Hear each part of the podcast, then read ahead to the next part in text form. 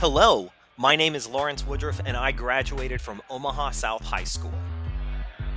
And I'm Michael Ralph, and I graduated from Dodge City High School. Professional development requires ongoing reflection and dialogue. So join us as we spend our Saturday discussing education research and drinking beer.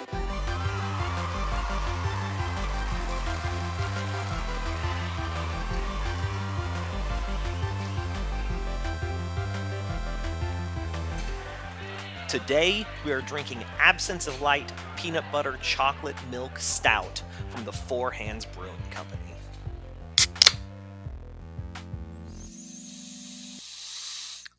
Oh, smells good. I like the artwork on the can. I'm not drinking it for the artwork. Looks like a stout, not a lot of carbonation, but uh, I'll, I'm excited to drink it all the same.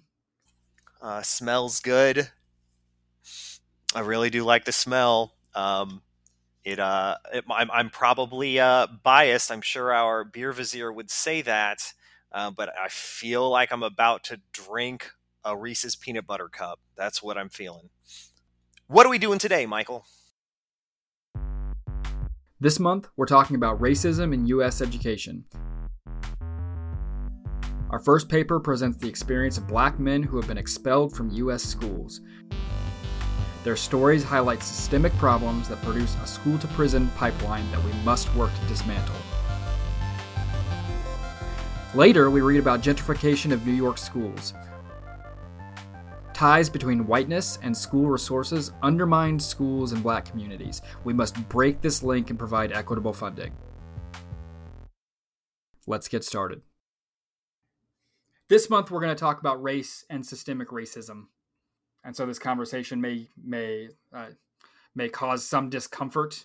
Um, it's going to broach some personal topics, and we or I, I'll speak for myself, uh, may even I may make mistakes, um, even within the context of this discussion and the way that I try to approach it. Um, and if and when I do, I need to have the humility to sit and listen and and hear those mistakes. Um, but we're not going to shy away from the topic. This month, we are here to talk about uh, racism in U.S. education. That's what we're doing. That's what we're doing this whole 45 minutes. Period. And the first paper does draw a connection between experiences that students have in school and uh, experiences that influence their interactions with the United States justice system.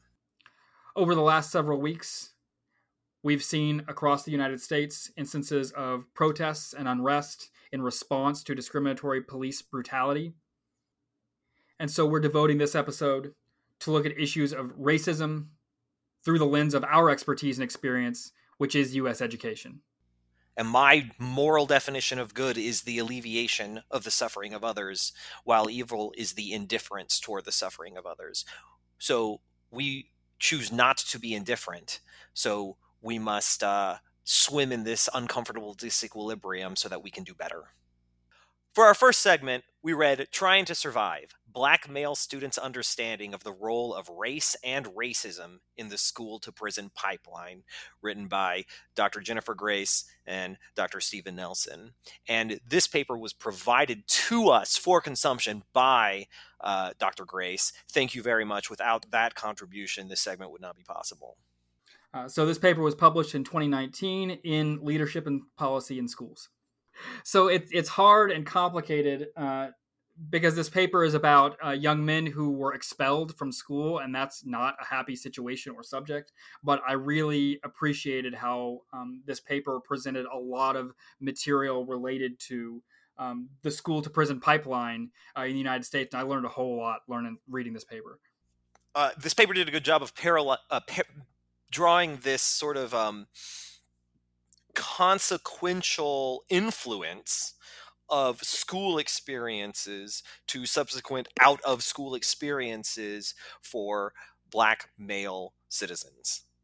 What they did in essence was they talked to about 10, um, 10 black men who had been expelled from school for a number of different reasons uh, and talked about their experiences in school, their experience related to the expulsion, um, and their just more general experience societally. Um, a lot of my notes section you said consequential a lot of my notes section is literally just a cause and effect diagram of here are things that are happening at this level or in this place in our system and here are their consequences or here are the indicators for how we know those things are happening. Um, and so a lot of my notes section is just a network of the cause and effect and indicators um, for this this school to prison pipeline that the authors describe. Um, and so it's it's powerful because it lays out the interconnected broad problem of racist systems in US education. And one of the things that they pointed out about racist systems that I think is really, really important for us as citizens and those listeners, those of us who are teachers, is to recognize that institutional racism is the sum of the unchecked biases of its contributors and its participants. So that means we have to be ever, if we are in any position of authority at all to make decisions about other people, then we have to make sure that we are monitoring ourselves and questioning our uh, motivations uh, and concerns and fears when we are making those decisions. We should not be unclear. These unchecked biases have consequences. Um, so if we're all just going to set our feet in the foundations of this system has racist outcomes, they exist and the authors present them. The national high school graduation rate of black males is 59%, while the overall graduation rate for white males is 80%. That's connected yeah, that is. That's I'm gonna say connected. That's that's connected to an incarceration rate of black males that is four times higher than that of white males. Uh, it does a good job of establishing patterns in our education system that result in alienation of black males from participating in that education system. Uh, in my in in my diagram of cause and effect, I've I, have i have kind of laid out some of those those broad systemic outcomes. They're caused by, and the authors identify a number of school level processes that produce some of these um, racially disparate outcomes. And that was the spot where I felt like, as an educator, um, was somewhere where I needed to spend some of my time thinking. Was what are some of the school level policies and behaviors and processes that are affecting different students differently, and in particular that are that are um, that are harming st- students of color, black students in particular, black men in particular. Uh, they listed a lot, but there were three that were focused on in the paper. One, uh, there are uh, a non equitable uh, application of discipline policies between black and white students. Uh, two, a overrepresentation of black males in special education programs and three, black males perceiving that they're being held consistently to lower teacher and academic expectations. And those three things together uh, contribute to a uh, not just a disinvitation to participate, but an active um, repulsion to participate in their educational experience. So, like for instance, if you look more closely at the over enrollment in special education services, uh, you can see that they even point out a prior study that identified that Black students are overrepresented in disability categories that are subjectively diagnosed and that are culturally stigmatized, but they are underrepresented in disability categories that are more objectively diagnosed and have less stigma. Uh, one of the things that, that the paper highlights that I think is important because it's important in our area is uh, they point out the impact of zero tolerance policies, and that's something that has been important to me. That's that's since before this month, uh, because it's it's really easy to uh, misinterpret the impact of a zero tolerance policy because on its face zero tolerance for violence. Well, sure, I don't want to tolerate people being violent in my school, so that's what's what's wrong with that. Uh, but it turns out there's quite a bit wrong with that. So originally, these zero tolerance policies were designed to target bringing weapons into schools and bringing drugs into schools. Um, but what has happened with those policies is that they, they've also broadened uh, their application for all kinds of uh, school infractions, ranging from uh, attendance rules to dress codes. Uh, and then insubordination and non non compliance with uh, teacher directions, and as a consequence, some significant uh, penalties um, such as uh, you know suspension or expulsion, are being um, oh, are being doled out, awarded. Significant penalties are in place, applied. Significant penalties, uh, such as expulsion and suspensions, are being applied in circumstances that are not serious student safety issues. Well, and uh, the important piece of that is zero tolerance. What that actually means is no judgment. Like there's there's no opportunity for, or there's no expectation of uh, a teacher or uh, some other faculty member who's engaging with the student, and we hope building relationships with that student and has understanding the context within which the behavior has occurred, um, to exercise their own judgment and understanding to navigate the situation. And so when you have something that's interpreted as non-compliance or insubordination or dangerous behavior is it just gets referred immediately to administrators and administrators with potentially unchecked biases and definitely with less um, understanding of the context within which these behaviors occur are then in a position where they just must apply punishment and so this churn happens where you have students with especially black students especially black male students who are have their behaviors misinterpreted um, and falsely attributed with um, perceptions of aggression or noncompliance. And then this non this zero tolerance system kicks in. And so discipline gets applied before there's even a meaningful opportunity for understanding to say that this was a misinterpretation that this student shouldn't be expelled it just when that discipline jumps to or escalates to suspension or expulsion, we then have the beginning of a system that separates the student from their education participation.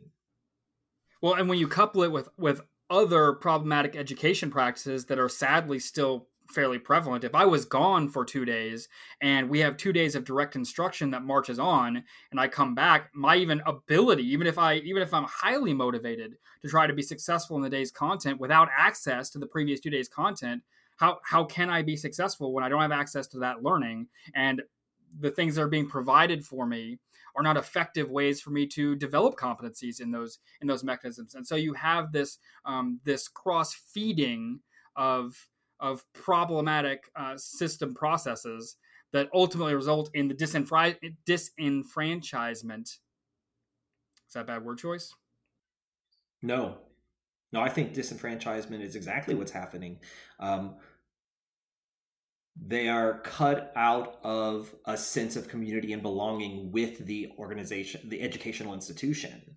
Um, uh, and there are other there are other parts. You know, we talked about um, uh, discriminatory disciplinary policies being one of three things that matter. Um, and uh, we're going to talk about the other two in a second. Uh, that contribute to that that feeling of disenfranchisement or being separated or being cut out of the education experience. Um, and I do want to get to those, but I want to go back to this disciplinary policy, this no zero, this zero tolerance policy. I remember in high school, um, uh, in the 90s when these were starting to be put into place and we'd see posters all over the school that say you know you can't bring knife to school you can't bring a gun to school you can't bring brass knuckles to school you can't bring these weapons to school you can't bring drugs to school. I remember that and the, the teachers all talked to us we had a big assembly and it was a real big deal. A zero policy. If it's here you're suspended at the least and possibly expelled. It's a real thing. You're going to have to deal with it. Well, I'd, I'd actually, by that point in my life, have been carrying a pocket knife, a Swiss Army knife, with me everywhere for my you know since middle school so i've been everywhere i go i'd have this pocket knife and so they put the zero tolerance policy in place and i'm like oh okay well i'm going to stop bringing that to school and i do i stop bringing that to school except that habits die hard and one day i do i bring it to school i bring it to school it's in my back pocket just like it usually is and i'm freaking out because i've got this zero tolerance knife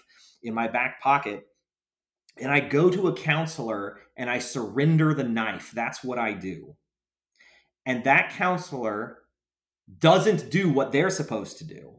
They keep it, they don't report it. And a couple days later, when my schedule allows, after school, I go to their office and I get it and I leave. That is a failure to employ the zero tolerance policy.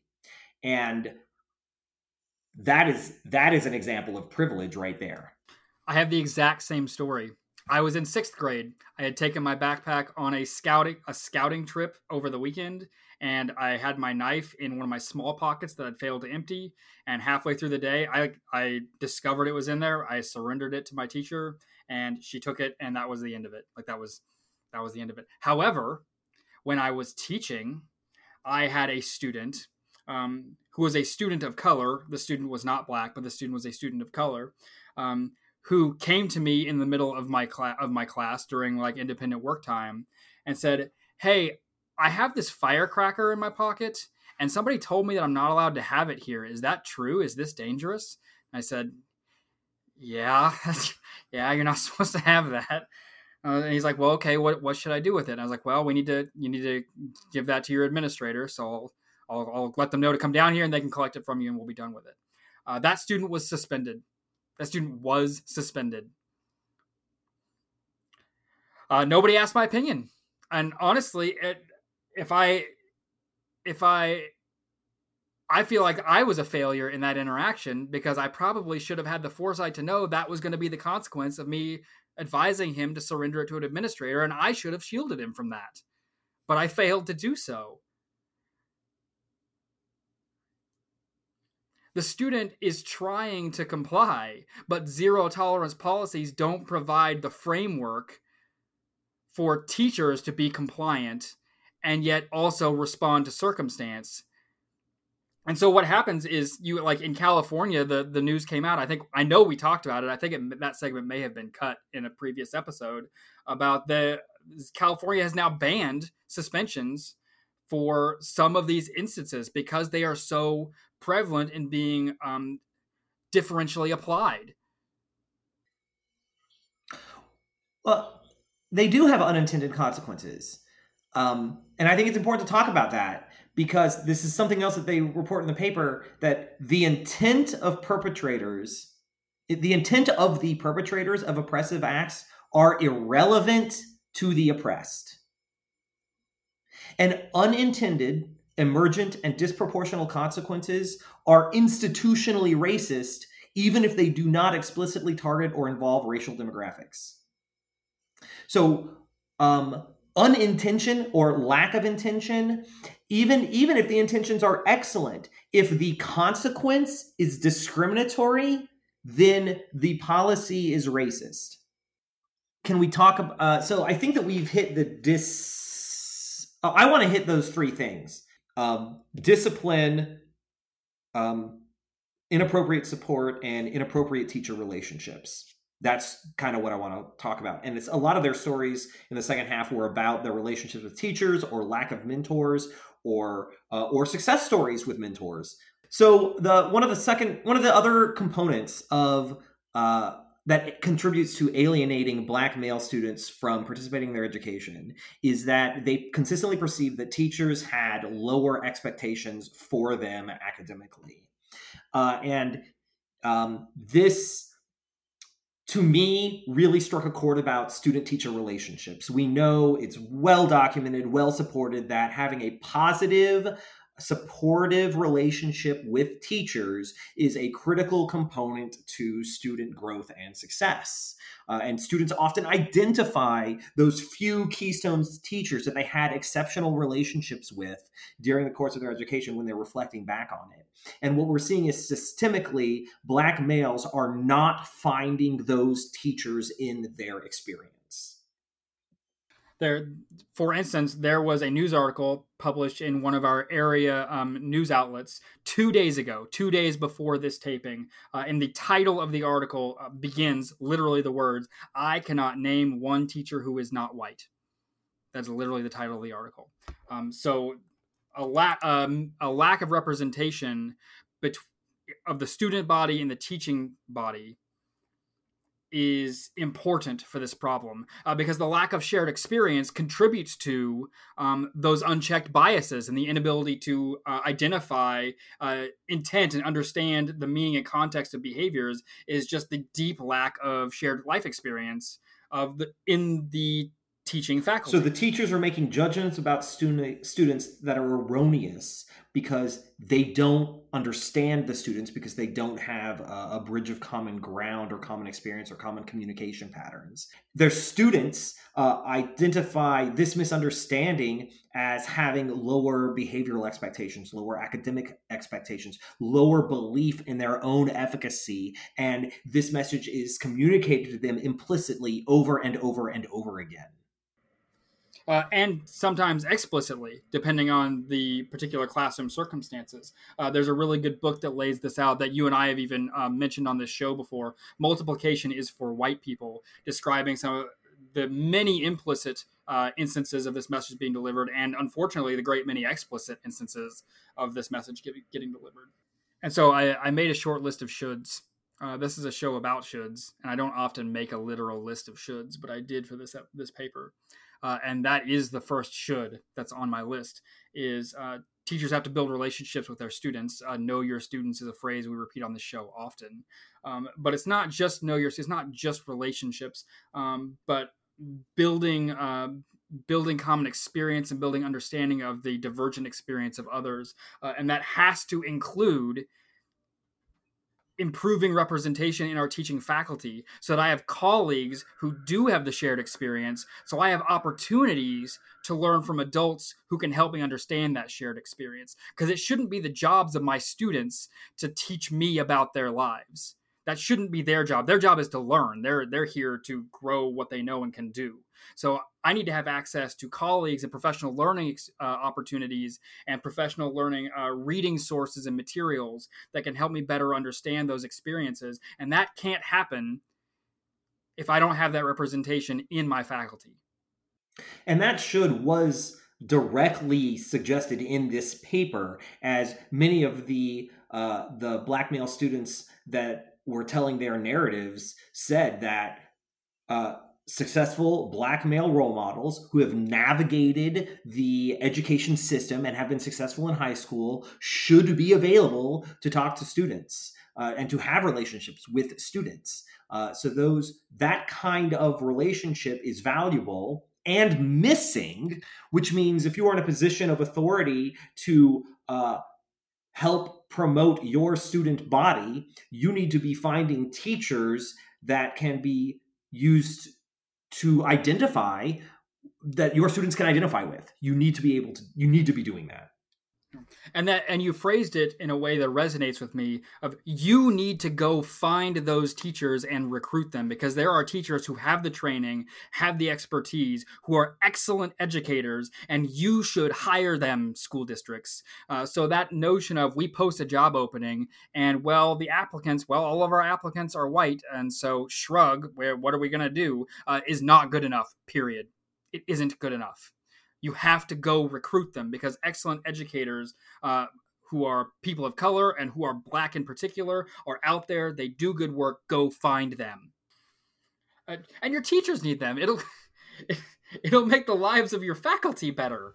Uh, like it, it has so many benefits.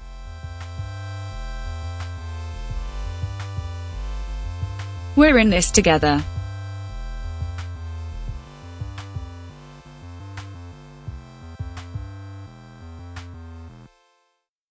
Okay, for our second segment, we read another paper. This one is Modes of Belonging Debating School Demographics in Gentrifying New York.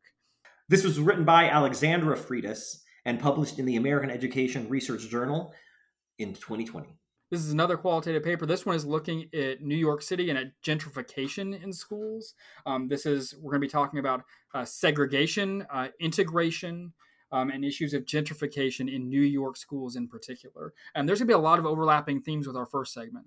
Yeah, I'd like to go over the process, uh, this author's process first. Um, essentially, this is a documentation of um, a series of meetings and uh, forums uh, about uh, a certain district district lines being redrawn so that students who were living in one place would now go to a different school and how this is changing uh, the the fu- uh, changing how the school functions and how the communities identify uh, with their schools. And what I was taking away from this paper as we go through the really robust descriptions of um, her observations and the narrative she builds from it is the discussion of segregation and integration and resegregation in American schools is a lot more complicated than I than I than I used to understand. One of the uh, kind of starting positions is that for a long time, school districts have been drawn to be segregated.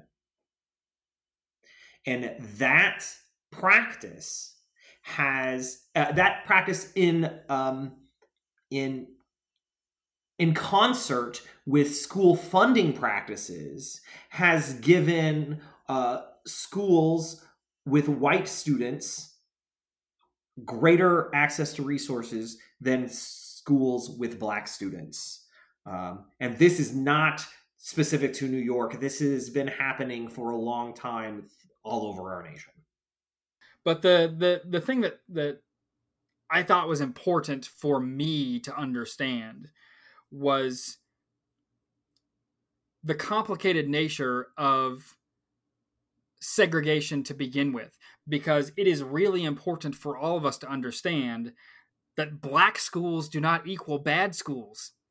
That's really important. And so there were these neighborhood schools that were serving as community hubs or community touch points and they were important resources for the people in the community and they were excellent schools that were majority almost entirely black students. They were staffed by black faculty. They were run by black administrators and they were they were excellent. They were awesome.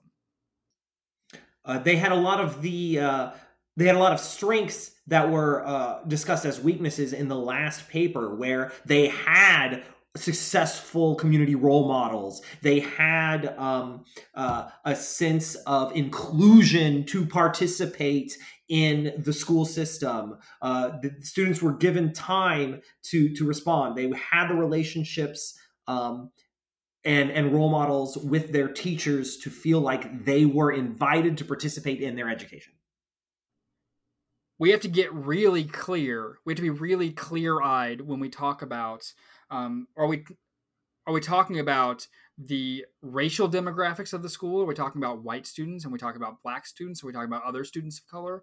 Are we talking about class? Are we talking about uh, socioeconomic status, students of wealth or students from um, a lack of wealth background?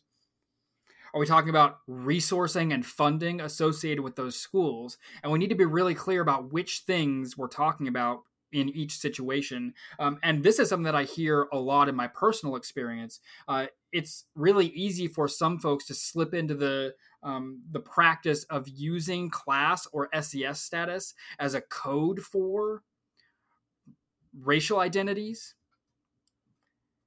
And that's problematic not only from reinforcing some of the deficit thinking models that can be applied to to some of these problems, but also just being clear about what we mean because they are they are related processes. They they empirically uh, correlate in a lot of circumstances, especially here in the United States, but they are not the same.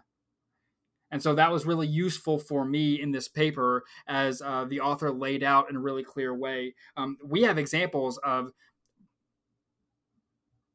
schools with primarily black students taught by black faculty and run by black administrators in black communities can be really good schools. Whiteness is not required to be an effective school. But if you take away all their resources, that's a problem. To try to um, simplify some of the complexities of this hugely complex issue, there were uh, when I created a framework for my own understanding in my schema, there were basically three positions that community members had for when these schools were becoming gentrified, uh, as the term that they used.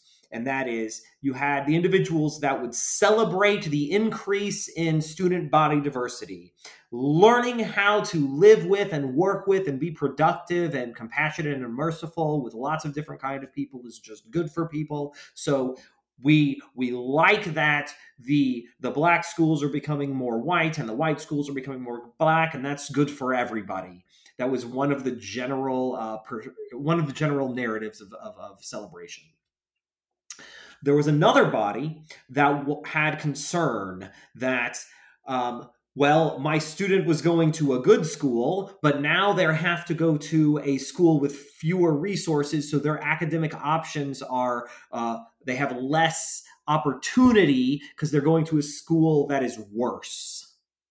That was a second concern, uh, primarily experienced by the white uh, families being concerned that the quality of their kids' education was declining uh, when they go to another school. And then there was a third general um, uh, uh, ex- expression, which was this is our community school. This is our identity. We identify with this school. We grow and are healthy and and are um, are tied to this school. Uh, the the phrase in the paper "belonging." The school belongs to us, and we belong to it. Um, and so when you change the student body by adding a bunch of white uh, affluent students to this body, they are going to change the way this school is run so that it is no longer representative of ourselves and our community.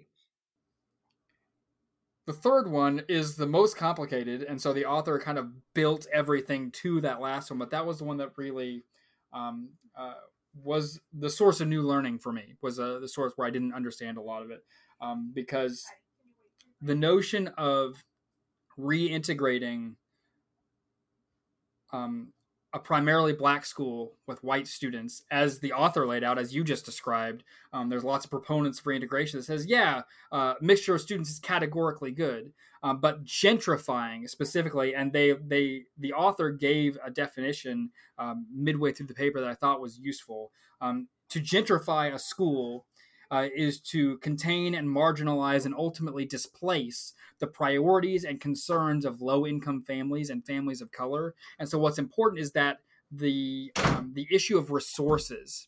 Uh, so, if we have a school that is primarily black, and then at a systemic level, we reduce, remove, and withhold the resources to operate that school and so bringing in those affluent white families is a means of getting those resources to be able to operate the school.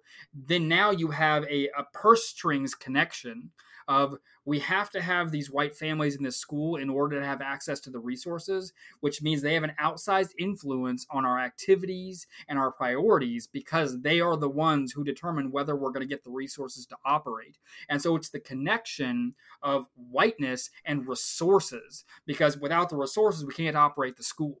And so that's really what the gentrification of school is about is you had this you had or have this white flight um, phenomenon of families leaving an area. But now we're seeing white return, and I, I learned about that in this paper also, where you have, uh, due to various societal processes, you have some white professional affluent um, were all words that were used in this paper that are moving into some of these neighborhoods and attending some of these schools and with them come some of these resources but then they can impose upon these schools their priorities and their activity preferences which then undermines the ability of the school to serve the community that's there and the community that has that has relied upon and that has benefited from that school um, since long before those those um, those white affluent families had moved into the area.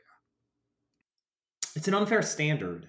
Um, there was one principal who uh, who saw that the changing demographic of increasing the white presence in the black schools was a practical acknowledgement of privilege that um, those students who are coming to the school now, those the increased the increased body of white students, uh, increases the school resources which work for priorities regarding infrastructure and um, other opportunities, regardless of the instructional quality in the school. But the the opportunity for growth and expansion when you add white students to the school is greater than when you don't. So uh, he used the phrase white middle class students come with benefits. The consequence, the cost, though, is the community identity and the leveraging of agency, because what they see is that the minority white students have a disproportionate, louder voice when it comes to policy influencing at um, school board, community education uh, council, and other uh, levels. Uh, and that and that has kind of that has two consequences. God, it's so it's so big that there's nowhere to go. Right? Like I, I just like I feel lost in the middle of the forest. Like there's just there's so many things that are important and that matter, and they're all interconnected. But the because it's it's both. It's both. Uh, I will wield my outsized influence in this school to make it like what I want it to be, irrespective of how that might impact the others who uh, have a greater investment or equity in the school, or just the fact there are more people, in fact, impacted by my decision than ought to be.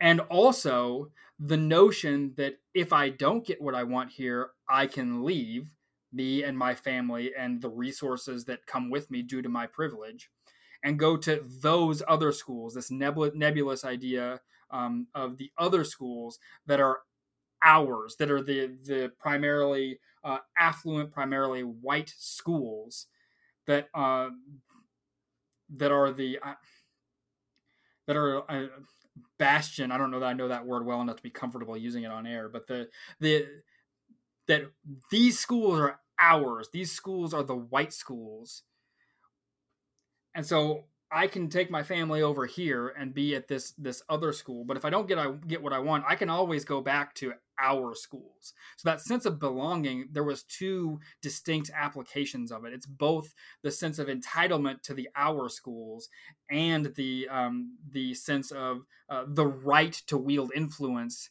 at these these other schools where I'm moving, and so I can choose to leave to go back to these other unassailable schools that are definitely mine. Uh, so, so let's talk about our lives. At the top of this show, we mentioned the high schools that we went to, and I think it would be fair to our audience that our audience understand that what our high school experiences were like. Uh, so, well, tell me about the uh, the demographics of the high school you went to, Mr. Ralph.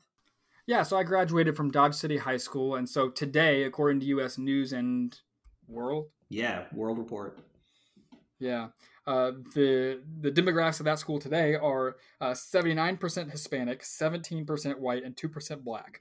And I graduated from Omaha South High School, uh, and today that school has eighty percent Hispanic, nine percent white, and seven percent black. Um, my parents. Uh, well, there's a there was a narrative in this paper about a parent who specifically put their their child white uh, gosh, there's so many things I have to talk about. Uh, okay, I want to tell this story so that I can tell another story. But before I can tell either of those stories, I've got to talk about the term middle class because the paper did a great job of saying okay this this word is going to be used a few times during this paper but uh, nobody really knows what it means. Because you had people calling themselves middle class when they owned you know million dollar homes. We had people who were paying $3000 monthly rent calling themselves middle class. We had people calling them middle class because they were physically located in the middle of very high versus very low property values. Middle class was ill defined by the people who use this term. And since this term was a story about people discussing race, it it basically was a uh, a, a, a, a I don't know. It's a smoky term. It was a tough term. So I'm going to use it in the spirit of the paper. I'm going to use the word middle class. Who knows what that means? Um, but there was a a mother who put her student in a you know a primarily black school through choice as a crusade to bring diversity to the school to increase the um, the demographics so that they're not monolithic so, you know that we can you know i'm going to help participate in the saving of this school by putting my white child in this school. And that particular sentiment was discussed as being met with derision by the uh, original black community who identified that there was nothing wrong with our school and we do not need white students to fix our school. Um, so I thought that was very, very interesting narrative. Now, my parents made very specific choices for me to go to um, uh, minority majority schools. Um, I don't I don't know how to say that any other way. And it wasn't to save the schools. They believed it was better for me to to see a wider diversity of people. They wanted me to go to school uh, in places where I could see things that I wasn't going to see at home. They that's what they wanted. Uh, and so that was a conscious choice for them, but it was for my benefit, uh, not for the benefit of the school or the community. Well, I I think it's an important distinction. Um, participating in communities, I think, is good. Like I, I think it's good, um, and so the distinction is to is to discard that that um, that seductive narrative of the white savior um, that can that can overcome uh, someone is I come in and I bring with me resources, and so I will save I will save this this poor uh, failing school by my presence. And even though the story that I tell myself may not be explicitly because I'm white, um, it comes with it comes with it that privilege of I bring with me the resources that come with that come with my presence, and so I will make this uh, this organization, this institution that is inherently bad, that must be inherently failing, and I will I will save them. Yeah, it's racist. I am white and I have resources and I can save your school. That is racist. Uh, and there's no, it's there's no such thing as benevolent racism. It's it's it's not a thing. So um, there it's it's right to be indignant when someone is telling you that story. Uh, I am I am white and I can help you is racist. So um, don't do that. Empower each other.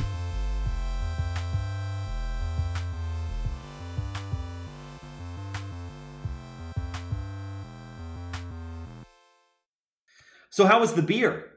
Uh, the beer was good. I enjoyed it. I've actually I, I enjoyed it even more than the last couple months samplings. Although I'll acknowledge I don't I didn't catch much peanut butter. Uh, you know what? I was saying I smell more peanut butter than I taste. I think I think I smell more than I taste, and it was really acidic, more so than I think is typical. Maybe I'm wrong because uh, hopefully one day our beer vizier will tell me that I'm wrong about the peanut butter chocolate out. But he can't access it, so this whole little thread will be cut because that's a big fat no. That negatory good buddy. And uh, I'm going to say slightly, and I hate to do this, but I'm going to say I'm slightly disappointed in this beer. I wonder if some of what they have done to flavor this. This is a milk stout, which means acidity is surprising. Like it, it, it it doesn't have some of the hallmark characters of what I usually experience in milk stouts. And so I'm wondering if there were some other uh, carbon sources, some other sugar sources uh, that yielded some acidity that wouldn't have happened in a normal, I'm going to say, uh, I'm going to say basic, whatever that means, uh, milk stout formulation that may be undermining some of those characters of milk stouts that are kind of hallmarks sometimes.